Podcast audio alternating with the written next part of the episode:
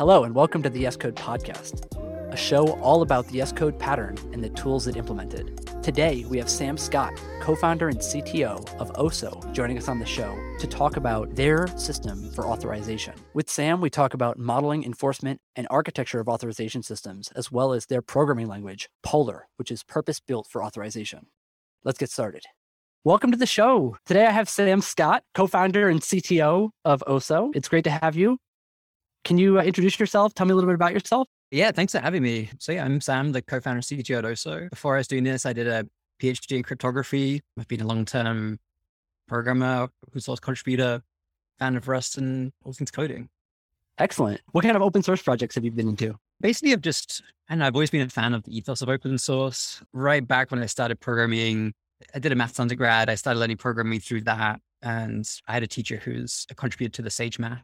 It's like a mathematical suite written in Python and some other tooling. And so I just started attending, they had these open workshop days and there's one at my university. So I attended that. And that was like my introduction to the open source contribution world was, you know, writing something. Oh, what was it? It was something that could compute binomial numbers in like integers mod p or something like that. Very mathy. Later, I got into cryptography. I did I contribute to some open source Rust cryptography things. And then recently my company does a big open source library thing. I've always loved cryptography and it's interesting trying to explain how it works. There's this one YouTube video I've seen, which is like the colors mixing. You can mix colors, but you can't unmix them very easily. I just love that analogy of cryptography. Yeah, analogies go a long way in cryptography. There's like other good ones where you have a lockbox that you can put a key in it, but you lock it with, with someone else's key, or like you close a padlock, they're the key to the padlock, your key is inside the lockbox. Analogies go a long way in cryptography because it's like otherwise it's just bizarre abstract maths. I wanted to talk today a little bit about Yes Code and a lot about OSO and authorization and RBAC and, and those types of things. I love programming. I think programming is a total superpower. Being a programmer, I can create almost anything. But every time I have an idea, I always get really frustrated that I have to start from like the most rudimentary building blocks ever and so tools like OSO and other Yes Code tools, which provide high level domain specific primitives that I can remix and compose how I want to, really make my life a lot better. And I would love to hear a little bit from you about your philosophy towards how to design a developer focused tool and what appeals to you about this idea of Yes Code. So, this is a topic I was thinking about recently. We were actually running a talk proposal for RustConf, and I don't want to turn this into a whole thing about Rust and White Rust, but I did have a very, I had a very like career changing moment for me with Rust, which was I was doing an internship at Mozilla and I was trying to write some cryptographic primitive things in C and C++, and I was failing miserably because I wasn't a C programmer and I didn't have that experience. I didn't have that knowledge. And so everything I was trying to do was just resulting in seg faults and error messages I couldn't understand. And I just told myself, it's fine. I'll stay in academia. I'll be a researcher and I won't be a programmer. I then you know, as I was in Mozilla, I'd heard about Rust and I started reading through the Rust book on the way on the flight back. The tooling around it basically told me how to do like systems level programming. The things that blew my mind about it was that it had a fantastic package manager like built into the compiler, basically into the core tooling around things like cargo. So the, the week I'd spent on my internship fighting with CMake, trying to get the like entire Firefox build chain to compile and stuff like that was replaced by you just run like cargo build and it automatically downloads everything and runs the compiler having these like beautiful error messages telling you you can't try and mutate this thing in two places because this thread changes it, the other thread might not know. The whole tooling around it was amazing from a just ease of use, saving time perspective. It was those error messages that like told me what I was doing wrong and so told me how to fix it. And then it was the, and I know this is a, a thing that you're sort of a big fan of in the Yes Code thing, was kind of the primitives that Rust provided, the concepts it had around the type system, the ability to represent different states inside of an enum or the trait system it had, it just had a lot of these really powerful building blocks. And to me, that combination of everything just, it meant that it took me not that much time to, to get to a point where I could feel like I could proficiently wield those incredibly powerful tools and then have the confidence to go and build, as I said at the beginning, I could then go and contribute to open source cryptographic libraries, pretty high stakes stuff. And I was someone who just, you know, a few months earlier had said I could never be a programmer. And that was what Rust had achieved for me. It was like, oh, I can do this. And obviously was not an expert in Rust at the time. And my code was pretty, pretty horrible. And I had a very patient uh, open source maintainer who like helped shepherd me through that process. But that was what good tooling and good developer experience meant to me. And so that's what I wanted to, that's what I see the core of good tooling, the core of good developer tooling of Yes Code B. All of the tooling around the things that aren't the core thing you're trying to do, package management, things like that, should be super easy. Beautiful error messages that don't just tell you what you did wrong, but like why and then teach you how to use the products. Presumably that's building you towards having these incredibly powerful primitives that you can wield and help represent your complex system.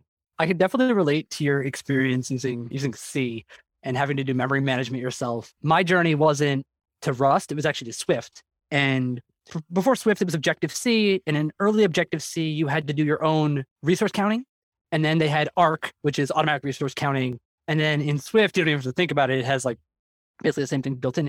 When we were first building these systems, we had to invent resource counting and things like that to make it possible to build what we wanted to build. And every engineer, every software developer had to understand how all that stuff worked. And now we've gotten to the point where you don't even have to think about it, you have to know about it. It's all hidden beneath a really nice layer of abstraction. And for me, that's the recurring theme in everything I've ever done about programming, whether it's helping engineers level up their skills or teaching somebody how to use a new specific kind of domain level tool. It's all about harnessing the power of abstraction. And for me, building a tool like a Yes Code tool or a developer tool, it's not always the technical challenge. It's almost an artistic challenge of choosing the right abstraction. So, you know, the comment that you made about error messages that don't just tell you what you did wrong, but they tell you how to fix it. I think a really great example of that is if you look at Stripe. If you've ever used a Stripe SDK, whether it's PHP, Ruby, Python, whatever, whenever you hit a, an error, it doesn't just tell you the error, it tells you the error and where to go to find the solution, which I think is a really, really good pattern to follow. What I really want to get into is OSO and the problem space of authorization. And I want to start with a differentiation between authentication and authorization. I know a lot of people confuse those two terms. They don't understand what they are right off the bat. So maybe you can tell us what the difference between the two are and what you're focused on with OSO.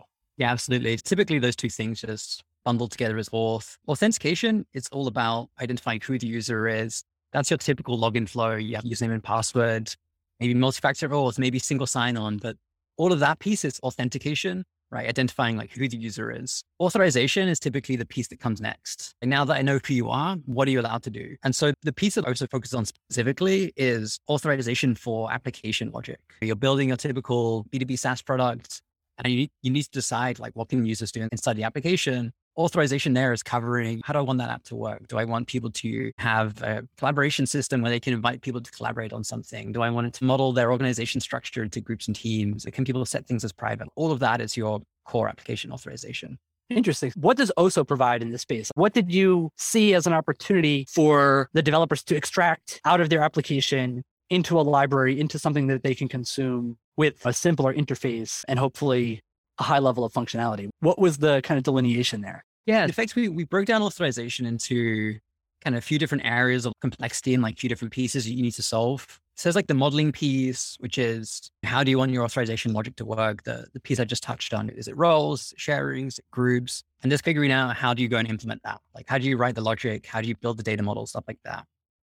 We talk about enforcement, which is how do you take that model, that modeling piece, and how do you make sure it's enforced or carried out in the application? How do you integrate that with your app? And this can be everything from inside your core application, can the user do something?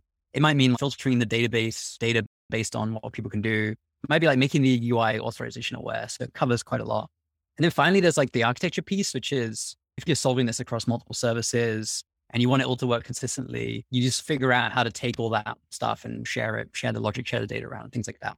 OSO exists to basically solve those all those three areas. This is something that people typically spend a lot of time building themselves, and we ultimately we want developers to spend about a tenth of the time that they currently do on authorization. And so yeah, so we do that by building a product that, that solves the, the problems across those three areas. This is really interesting to me. You said developers will often build this themselves. Why is there such a tendency for developers or product teams to build this themselves versus use something else? Why don't they use a tool? it comes down to the complexities of those three areas I spoke about. And it's funny because when we started out on going down this path, a lot of people we spoke to was like, I just don't see how this could possibly be done as a separate product. It's so deeply interwoven with my core application. How could this possibly be a separate app? We've seen like 22 different patterns of how people want their authorization system to work. Naturally, when you go out looking and you see a thing that does RBAC, it doesn't fit like your 22 different patterns. It does one of them. Or similarly for enforcement, right? I just spoke about it could be integrated everywhere from the UI back to the database. And so you sort of look at that high degree of customization, tons of different places to integrate it. It's really, really hard to build a product that can actually do all those things with someone. And so it just hasn't existed previously. So people have only been able to build it themselves. What inspired you all to tackle this problem? Why did you go out and build Oso in the face of it being such a complex problem and it also being something that's so tightly coupled to my application that people don't believe that it can be separated out? What inspired you to do it? First of all, I love a good hard problem. Complex problems are the most fun. So I just had the personal, I'm not going to shy away from a hard problem. The reason that we started the company in the first place was way more broadly just to make security more fun for developers. It was something I saw from my PhD in cryptography was that it was like a, a topic, an area that people would often like shy away from and be scared to work on. That was like the main thing that we were trying to solve when we started Oso. And authorization, it just came up again and again as something that people were spending months, if not years on, on building, re-implementing multiple times. Nobody enjoyed it. Product managers were unhappy because those features that they wanted to get shipped that no one wanted to work on. Your engineers didn't want to work on it. It was people, it was buggy, it was all these kinds of things. I don't know. We just saw that in, inside of all of that like mess and stuff that people were fighting with was actually what I think is a really, really fun, interesting problem, which is figuring out how do you want your app to work. I definitely had this experience at a company that I worked at in the past where we had an authorization system baked into the app that was organically grown over a period of 10 plus years. There were all kinds of random checks throughout the code base, and it was all very brittle in that if we changed our pricing or if we added a new product level, we had to go through the whole app and find all kinds of stuff and fix it. And there was a major project where they put a team of many engineers for a period of two to three years to redo the whole thing. It was insanely difficult to change. So I wonder with Oso, are you targeting to go after existing applications and replace their current system? Or are you targeting to go from day one and be included? What's the surface area of a developer who's considering, okay, I work at this company we have this problem of authorization and what do I do? We definitely strive to be easy enough to users from day one. I think that the challenge is for a lot of startups getting started, the logic then is very simple. You maybe have an admin column and an if statement says, you know, if you're an admin, you can do this. Otherwise, whatever. It's kind of hard to beat that level of simplicity and it's kind of hard to recommend someone brings in any kind of third party dependency for that. I think in the future we'll get there. But today, what we typically see is people talk with us when they hit some kind of like an inflection point of complexity. They're moving from static roles to, as you said, fine grained resource specific roles, or they're moving from monolith to, to multiple services is the other big one where they're like, oh, we need to pull this out. You're going through a giant migration then anyway. It's a great time to be like, maybe I should look at an existing product. When you're thinking about what to include, what's the boundary? What's in, what's out? How do you decide that? Yeah, it's a, it's a super tough one. Um, you know, we we from the beginning strive to be sort of as respectful of your application as possible. Um, and there's kind of two different place, two different places where where that um, shows itself. So we have the the open source library, typically geared towards monoliths, and we have the the Oso Cloud product, which is for those multiple services. They have sort of different trade offs. Um, you know, in in the library, you know what we what we did is that you you know represent your authorization logic using using Polar, which is that policy language for, for authorization logic. Um, and it has the capability of like expressing logic over your existing application data. And so we, you know, we have, um, you know, mechanisms where you evaluate the policy and then Oso can basically go and reach into your database and fetch your data. And so that means that, you know, when you build your app, you basically can not think about authorization and so have it as this like separate piece. Um, for multiple services, that's that's just not possible. You like fundamentally need to share data around, mm-hmm. and so we want to be that we want to be that place to share that data to store your core authorization data. Um, that, that itself gets really messy because there's a very blurry line between application data and authorization data. Um, we actually have like a whole taxonomy we've written out that sort of talks about like when you should put it in Cloud and when you shouldn't. Um, and it basically focuses on are you primarily using this for authorization? Is yeah. it a role? Is it permission? Is it something like a group that's mostly used for that? If so, it goes inside Oso. If not, inside your application. And we we just make sure we build the tooling that makes it as easy as possible to integrate those two things. Can you talk a little bit about the the developer first run experience? So, you know, I kind of get this idea of OSO is great for authorization. If I'm a monolith, I can use the library. If I'm doing a microservices distributed thing, I can use the cloud product to have, you know, access to my same kind of logic across my whole uh, infrastructure.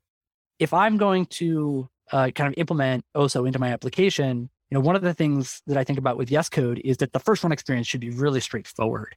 And what's the first run experience like for a developer implementing OSO? Maybe they're going through kind of what you said, that migration. They're saying, hey, we have hit an inflection point. We want to make a change. What do they experience as they go through that path? Typically, what we see people do in any of these cases is they will they'll basically take OSO and they'll use it to implement one one use case. Maybe it's something new they can do previously. Maybe it's just something they want to, um, you know, the first thing they want to pull out of that of that monolith and put into a microservice. Um, it's like pretty easy to get started with, um, just like one nice self-contained use case that you can kind of prove it out. And we we sort of make that as as easy as possible. Mm-hmm. Um, and then kind of like gradually you can sort of move over um, more and more and more stuff into OSO.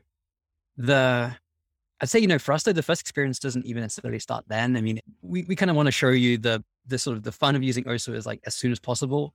Um, so like today, what you can do is you can go to the website, you can go, you know, sign into the uh, kind of like sandbox environment, get like a you know environment that you can uh, play around with. You know, there's no billing or credit card details, something like that. You just go log straight in, um, and you have you know sandbox instance versus cloud ready to go you have, you know, like a, the command line interface you can download, you have an auth token you can go and we sort of give you some guidance of you can just like start putting policies and start putting data into it and like try it out. Um, so you don't even need to like integrate it with your app to get started. You can just, you can put, you can write the logic you want to try and do. You can put some example data in, you can try it out. Um, even that we found was like, ah, you know, it's kind of a lot. You got to like download it, you got to do some things. So uh, we actually just recently like embedded that experience into the dashboard itself. So you can just kind of like hammer a button and it basically just like takes you through the steps of like, here's a policy, here's some data, cool, everything's working. Um, because we just want people to see that like that, that that is what it's gonna be like with OSO. It's like you just you put some data in it, you write some policy, you can now do authorization. Like it's as simple as that. So in terms of trade-offs, right? So we talked about, you know, developers often build this themselves, they spend lots of time on it. What are the trade-offs um, you know, build versus buy? Um, it doesn't have to specifically be OSO, but obviously your experience, you're talking about OSO. But when it comes to authorization, you know, what am I trading off in the positive and in the negative by choosing to buy an outside product or, or use an open source library or, you know, kind of offload that part? And what am I gaining? Yeah. I mean, so I guess as, as I said earlier, you know, historically, there hasn't been a good option to to buy instead of build. So, so everyone's done it. Um, and if you look at companies who have done this, there's some kind of some good engineering blog posts out there from uh, people like Airbnb, Slack, Carta, Google wrote a whole paper on this. Like you can sort of see people who've built this in the past. And it's it's been, mm-hmm. you know, full team of engineers, like six to eight engineers for like multiple years, and then full time maintenance not keeping it. Um, and so that's you know that's the cost of of building. And you know, I guess if you know if you're and a VP of engineer or engineering manager or something out there, and you're like, oh, what could I do if I had that team to work on something else? Um, you know, that's that's the cost of building it yourself. That's a huge thing. That's a pretty big thing. Yeah, like a lot more fun stuff they could be doing. This is something that I think is a pattern among the Yes Code tools that I've seen. It's that existing companies that have high performing engineering teams that are able to invest in building the best internal tools will build systems like OSO for authorization for themselves, or in another problem domain, they'll build an internal tool or an internal open source project. And then over time, the engineering community will notice that companies are doing this pattern over and over again. And somebody will spin up a company and turn it into an open source library with a SaaS attached, or they'll turn it into uh, a developer focused product and say, you too can have the best tool in the industry that if you had an entire engineering team at your company to build it, you would build this. Exactly but not everybody has it. And we all get to benefit because, you know, something like authorization is orthogonal to our business. You know, you and me could have two different companies that are uh, competitive to each other, but authorization through a third party and we buy that, we both benefit by not spending the time, the effort, the money on a problem that is not going to directly give either one of us a competitive advantage. And I will say, I mean, I have met and spoke with companies who do see a really clean authorization story is like one of the um, like core value props, which I think is great. You know, giving people really good insight into what you can access and, and things like that. But it's definitely not the not the typical thing. Generally, authorization is like if, if you did everything right, no one knows it's there kind of kind of situation.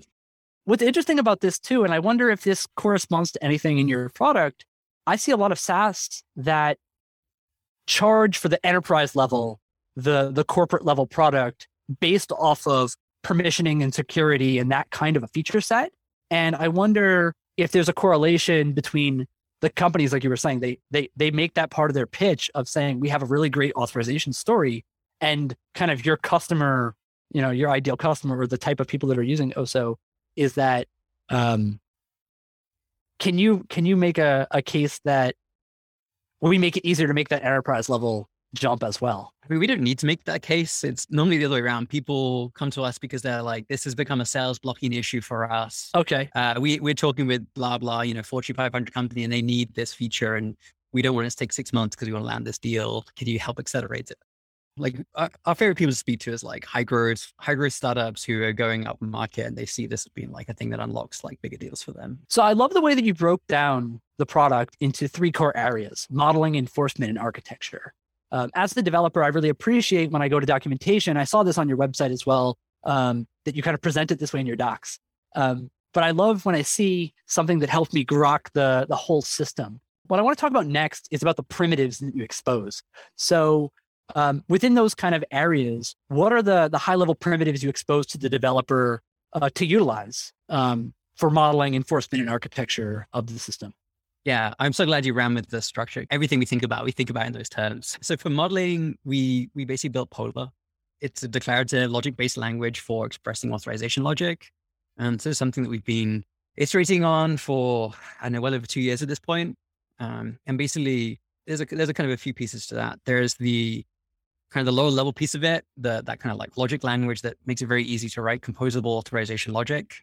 And then there is a, you know, coming back to the abstractions we spoke about at the beginning, we sort of give you some high level abstractions over that. That makes it sort of very easy to drop in um, the sort of different authorization patterns you need without needing to necessarily all those low level details. What are some examples of those abstractions? Uh, roles is a is a is it one that like everybody needs, but is like you know, do you have like organization roles? You know, you're a member of an org. Do you have like project level roles where you can um, additionally, be an admin on a project, and that gives you some extra granularity.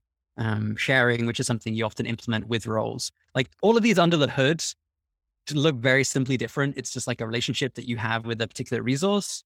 But we've just found that people like to think in terms of like the features or the patterns they're familiar with rather than like kind of graph based relational logic and things like that. Makes sense. So that's modeling. Um, on the enforcement side of this, so we're talking about like how do you integrate this with your application? Uh, this kind of comes to the sort of client SDKs or libraries that we build out. Uh, we sort of found that there is fundamentally kind of two, again, like two kind of low level primitives that you, that you need in this. Um, there's sort of the manipulation of the data. So reading and writing data. So this is, you know, telling Oso that a user has a particular role in an organization and mm-hmm. reading that back. And then there's like the authorization querying that comes around that which is like, okay, given all the data I told you, given all the logic that I've told you, can a user read this document? And so we sort of have like a query interface that allows you to ask that kind of question. Now, those themselves are actually pretty, those are like incredibly flexible primitives in that you can query not just, you know, can you read this document, but you can say, what are all the documents you can read? You can say, what are all the things you can do on this document? You say, what are all the users that have permission to read this document, right? You can, com- you can compose all the different kinds of like authorization kind of questions you might want to ask. So not forcing them into one way of approaching the problem. You can say, you know, you're rendering a page. What actions can this user do? Now you have a list of actions, not for each action you might want to do on the page, you have a conditional statement. Precisely. Because that's the thing. So you need it on all these different places. Like authorization, the enforcement happens all these different points. And so, yeah, you want to build that like responsive UI that uses that authorization data. If you can get back yeah, the user can read, write, but not delete this document. And you can like hide the or gray out, you know, the delete button. And now you've got this like really rich authorization interface. So have, building this primitives that gives you that flexibility to ask those different kinds of questions is what powers that. On the architecture side of things, the sort of the, you know, the primitive has a bit of a pattern here, right? the primitive is basically the the OSO service itself. Um, we've built this to be a you know incredibly um, performant, scalable service that basically you know, enables us to clone a read replica of your data many times anywhere around the world. So you can kind of get instant access to um, authorization sessions. These are kind of like very nice, like self-contained services that we um, that we built. And then basically we sort of give you the, and so that's like the core thing of query. And that's like solving that, the architecture problems. Um, and then that sort of has some simple uh, things you can do with it, you know, like create multiple environments that if you want to you test some changes before putting them into production, you can do that inside your dev environment. If you um, you know, spin up a new branch and have it have a new environment that goes along with that branch, so you can you know show someone the impact of your PR and, and, and things like that. Um, and so that's kind of like the, the piece you get from the the the sort of the service piece. I had a couple of questions. You built this language called Polar. Um, you said it's a declarative, like DSL type of language. Why did you make the decision that there had to be a language here, right? Like, what what properties does that give you? And you know why, also why is it declarative? Like why did you make those decisions? And how how does it make the architecture of the system oso and the, and the whole service better for the the users? We could do a whole we could do a whole podcast on just that just just that one plugin i mean it's there's there's a lot to it. There is i think the nature of authorization as a problem is is very branching conditional logic you know it's you know you're in github and you want to know do you have permission to close an issue or something? And like, you know, the reason you might have permission to close an issue is because you might have been the person who opened it, or you might um, have a role inside of a repository that the issue belongs to. Um, you might have a role in the organization that repository belongs to, and the organization has a default role which grants you that permission. And it's like if this, then this, if this, and this, if this. So like that that kind of problem is just very well suited to logic languages. It's what they do well. Um, it allows you to kind of ex- extract that logic out into really nice, like reusable components. I'd imagine that it being, uh, you know, written in a declarative language also lends itself to the distribution. One of the features you had talked about was that you can run this across multiple different services within your entire infrastructure. So, how does the Polar language, you know, encoding of your rules and whatnot lead to that like feature ability? Right, exactly. So like by yeah, by extracting that logic out and having it in a in you know in a policy file in a separate language, it means it's very easy to reason about it separately and have that decoupled from the app. Even just in a monolith situation, but yeah, in the multiple services one, even more importantly, that you can have you know that all that shared you know logic, you can have that in one place, and that could power decisions for you know any kind of downstream application, Node or Go or, or whatever. They can all you know reuse that shareable logic. And then on the enforcement and architecture side, I think this kind of spans both of those. Um, you were talking about how you can query uh, kind of the decisions and then the, how the backend service is like globally replicated and, and all that stuff. What I wanted to ask you about is, you know, you, you had mentioned it's fast, it's highly reliable, et cetera, et cetera. But what helps you achieve that? Like, how is it that, you know, that team of six engineers at a medium to large size company built their own system versus you and the team at Oso built a backend infrastructure that's globally scalable, replicated, et cetera. What are you doing to make that uh, so performant? Partially, we're learning from what they did.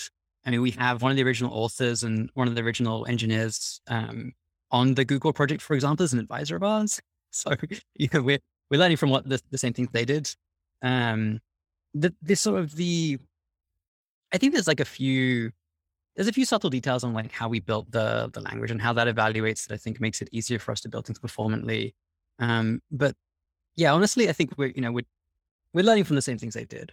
So the interesting thing about authorization, um, it's very very read heavy. Typically, like two orders of magnitude more reads than writes because you think about it, like pretty much every request that goes through app is going to do an authorization check. But how often is it actually going to go and like write new authorization data? And so you know, like our approach to that is we sort of have um, kind of like a single writer multi-reader model where we just we make it very very easy for us to add more readers to this. And our readers are basically these like self-contained services written in rust so they can be pretty performant. They use an embedded sqlite database so that we don't even have that additional like network hop. Sqlite when you're purely just doing reads and um, you know we can kind of compile our we basically compile our like authorization logic into very efficient, like flat SQL queries. Those two together is just like, it just, it, they just like sing. Are you just putting those SQLite databases in memory too? We just throw it all in memory. And yeah, if we, if we need more, we can, you know, we can virtually scale those single instances a lot. Um, you know, we provision these for, you know, one, com- one company, one organization. We can, you know, vertically scale those up a ton. We can horizontally scale them a lot. Um, and we haven't even got to the point yet, but you know, these, these kinds of problems are pretty easily like shardable as well. So if, you know, we, you know, we get to a point where a company has, you know, their tens of thousands of companies that they are serving, they could shard by a customer and, you know, you've just given yourself an extra, you know, dimension of scalability. Um, but you know, again, none of this is new. Like this is this is the same kind of stuff that Google did with Zanzibar. What's really interesting about the way you talk about this stuff, it's like if I'm a, a user of Oso and I don't have that engineering team um, that's building this whole system, it's almost like you know the crew over at Oso are that engineering team doing all of this really cool stuff. And this conversation we're having is kind of like you know me feeling like I'm walking down the hall talking to the engineering team that works on Auth and hearing all about all the cool stuff they're doing. So I really love this. I'm so glad you said that. I mean, that's how we think of ourselves. Like, I we just want to be that extension of your engineering team, and that's how we treat it a lot. It's like when you, you know, if you when you come and work with us, you know, we'll do, I will do actually, you know, like pairing sessions with them, figuring out what model they want, you know, figuring out how to get things working. Like we're, you know, with F4, with F you to help you get it working. You made a comment about authorization rights being much lower magnitude, and I had a question about that because I can kind of think of two types of rights to the authorization system. One is writing, for example, a member of an org has the permission to read any issue in the org, let's say, or something like that, where it's not about any one particular user. It's about like the structure of my app and the resources within my app. And then there's, for example, a different kind of write, which is like John joined the team, right? Do you have a better way to talk about that? Is there a specific way I should be thinking about that? You nailed it. That is the right way to think of it. We just call that logic and data that is the separation. So the the abstract logic you just described would be in the would be in your policy code. So typical thing for teams, what you'll say, um, the logic would say, you know, a you write a sort of a has role rule. You say a user has a role, some role on a organization. If you know is member user team and has role team role on the org, like that's literally the three lines of code you'd write in in mm-hmm. Polar. Mm-hmm. Um, the data there, you would write it into OSO by saying, you know, like OSO tell is member John Eng. Like, and, and that like, so that like is member is the data. And that's exactly what the logic is written over. And so those two things like fully just in sync. Very cool. Um, so last thing I wanted to ask you about like kind of primitives and all of this stuff is this is a really awesome design. Um, were there any experiences in your time as an engineer or um, you know within the team that really led you to this design that that in, inspired you know this path or is it like you were saying before you know kind of tried and true and we're making it broadly available uh no this has been a long this has been a long path the polar piece has been a long long path on, on trying to get it right we hit on the logic programming piece of it when an engineer on the team basically as like a little weekend project came back and was like hey i think uh, prolog would be a good fit for this and did a little POC of, of like how you'd represent this logic as Prolog. And I'm like, oh, that's that that's awesome. We should like do that. So is Polar a Prolog? Currently, but it's morphing a lot. So it's actually we're tending more towards a um thing called miniKanren, which this is like one of the, the kind of the big lessons. So I, will try and give like the the cliff notes, the high level version, right? So you know we started out with Prolog. You know, Prolog is built to be in a fully general purpose logic programming language that you can write you know, and what it's like really good at, for example, is writing DSLs in Prolog. That's like how mm-hmm. powerful it is. You can write web servers in Prolog.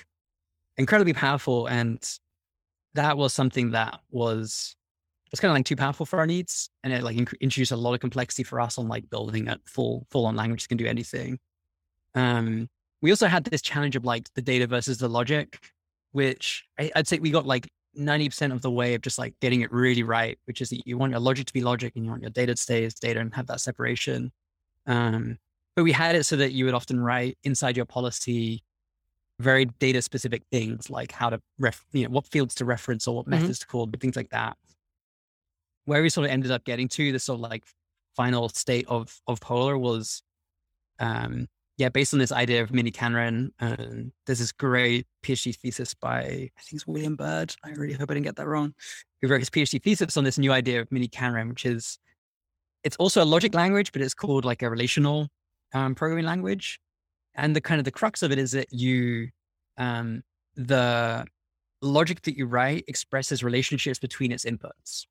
Which is like exactly what you want authorization to do. It's like, okay, I have a user and I have a repository or whatever. I want to like understand the relationship between them. What it really cleanly encapsulates is this idea that you can, you know, ask it things like, um, I have a user and you know, the thing they're trying to do is read and the thing they're trying to do it to is of type repository, but I don't know exactly what it is. And you get back the relations that need to exist. Like, oh, okay, well, this needs to be a repository that belongs to an organization that the user has a member role for and you know returns those relationships you need to go and check and that's what we go and query for. This all like fell into place and felt like we like finally got to like the right exact kind of right balance of what the language needs to do what the sort of the query can do what we need to push down to like sqlite or or already anything else. Was there any kind of use case for the tool that you totally didn't expect that you saw people using? And can you tell me about it and if it was challenging for you in any way? Oh there's been plenty. There's um one company that's using us for some like workload orchestration scheduling things. Um, you know, they're using the fact that the you know Polar is a pretty powerful logic language to be able to, to represent things like you know you you know cannot schedule this task if it's already got five things running, or you know you can only provision this kind of resource on these kinds of instances and stuff like that. I don't say know the full details, but that one is definitely a little bit out there. Um, and it, you know, at times it's kind of dovetails with what I just what I was just saying. You know, at times it can definitely be challenging to tell people like that, like you know, you, what you're doing is really outside of what we're kind of intending, and so like you know, your mileage may vary in terms of like how smooth that experience is. We try to be honest and upfront with like things that we haven't anticipated doing yet. I just think about you know um, unexpected use cases uh, of things. And there was a product I worked on once that essentially developers just started using it as a key value store, and it it really just like hammered the utilization and it was a huge performance problem for us. So we had to kind of throttle some of that behavior. Um, so it's always interesting to see what kind of unintended uh, outcomes you get. Um, the other thing about users is uh, I was wondering if you might be able to tell us either specifically or kind of like vaguely related to an industry or something, you know, a story of a development team that picked up Oso and solved some problems. I think one of my favorite favorite examples was when we worked, we worked with uh, Intercom. Um, so there's an engineer there who's on the sort of security engineering team, and they were in the typical situation where logic was spread all over the application. It was very hard to know like what was happening where. If you had, if you wanted to make a change, you had to go to, and different places to make it work. And they had you know new features upcoming that they wanted to support, and so they they were sort of looking at, okay, maybe we can consolidate that logic into one place but that was just like a great experience because they, you know, we, we sort of had like a channel in Slack where we were like keeping on, on top of things and they were like sending us, you know, results of it going through their, you know, full production testing suite where they showed, you know, everything's been cut over and, you know, here are the metrics of it running. We paired on some really interesting, gnarly Ruby bugs. I learned more than I want to know about Ruby enumerators. Um, and yeah, ultimately, you know, they had this like PR where they deleted like 4,000 lines of tests. So they just didn't need anymore. Oh, that's awesome. That's going to be the best feeling ever. Just deleting that much. It's like cause the logic is just encapsulated in this like small point of policy file. So that, that was great. They were happy. We were happy. It really did embody that like principle that we just felt like you know, an extension of their engineering team that we were just like chatting through Slack together and like making things work that story I was telling you before about the company that that replaced their authorization system because all the code was all strewn about and we wanted to prevent regressions. One of my coworkers created a library for doing A/B testing of code paths. So what essentially you would do is you'd have the old auth logic and the new auth logic, and you deploy that to production in two branches, and you'd have the control and the experiment.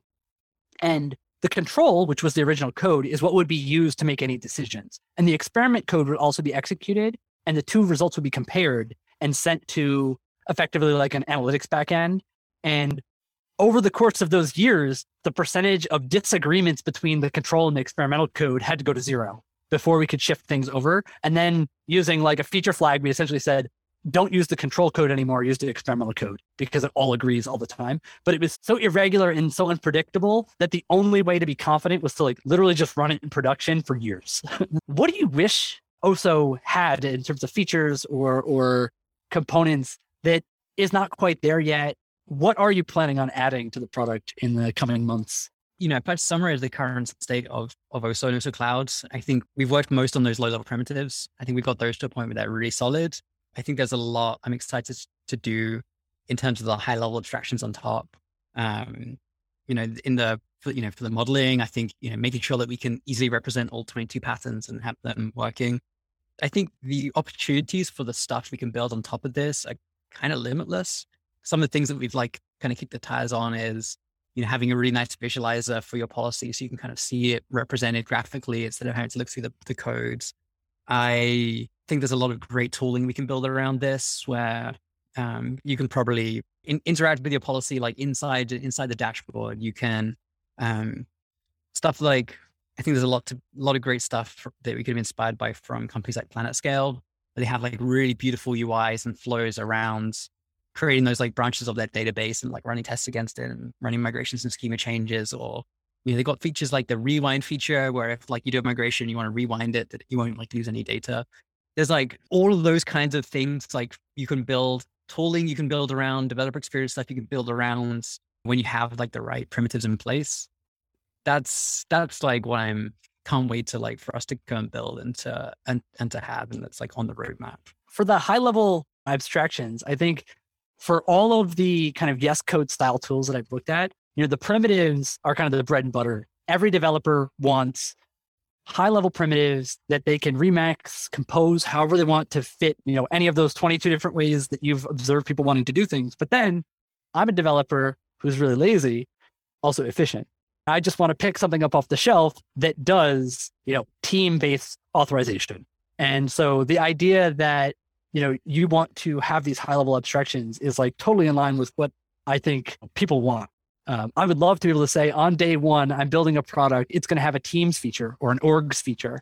How many how many SaaS products go through the evolution of like there's a, a single user and then there's the org user, right? And they have to do the same migration and all this stuff. And if, if you could just click a button and say add add orgs to my business and have all the permissioning and stuff work automatically or relatively quickly, I think that'd be super powerful. Laziness, right? It's one of the three great virtues of programming. It's like seriously, that's that's why I started programming in the first place because it's lazy in closing, are there any tools or products or open source libraries or things that you've seen recently that you're just really in love with that you think anybody who might be interested in Yes Code would also find interesting? I'm always looking for new things to check out, and I'm sure others are as well. So I mentioned PlanetScale already. I think they're definitely worth looking at. I, I think they embody Yes Code pretty well. Um, another one that I think is a really great developer experience story in the Yes Code style is is Prisma. Something that they have put painstaking effort into is the um, so the Prisma is kind of like a hopefully this I'll do them justice, but you know it's like a modern ORM, maybe not in a kind of traditional way, but you know it gives you a way of representing your you know they have a DSL for writing your your schemas, and then the thing that I think they do beautifully well is they take that database schema and they generate like a type safe TypeScript, uh, like a code generated TypeScript API for it.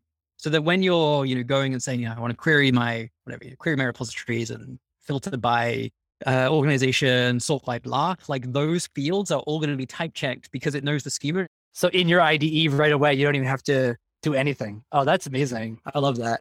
I just think that like that little example there is a is a is a really um it's just a great great example of like the when you you know go all in on developer experience, the kinds of things you can do. And I would, I would love to do something like that in so.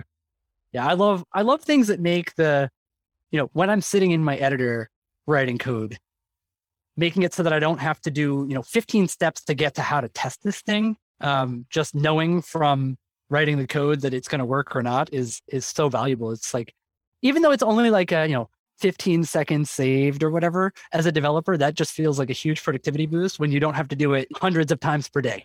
Right. It's that loop. It's the hot loop where you're optimizing. It's the you do that 15 seconds, thousand times a day.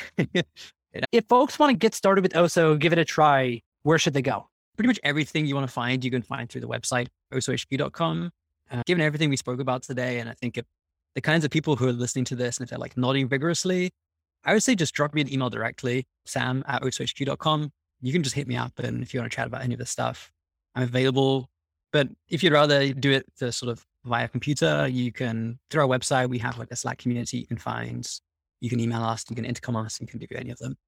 Excellent. Well, that's very generous of you to offer to talk to people directly. I really appreciate you coming on. This has been an awesome conversation. I've really loved it. And I look forward to speaking with you some more in the future. I appreciate you having me. This is, yeah, it's a of fun for me too. To find out more and stay in the loop with YesCode, head to yescode.org.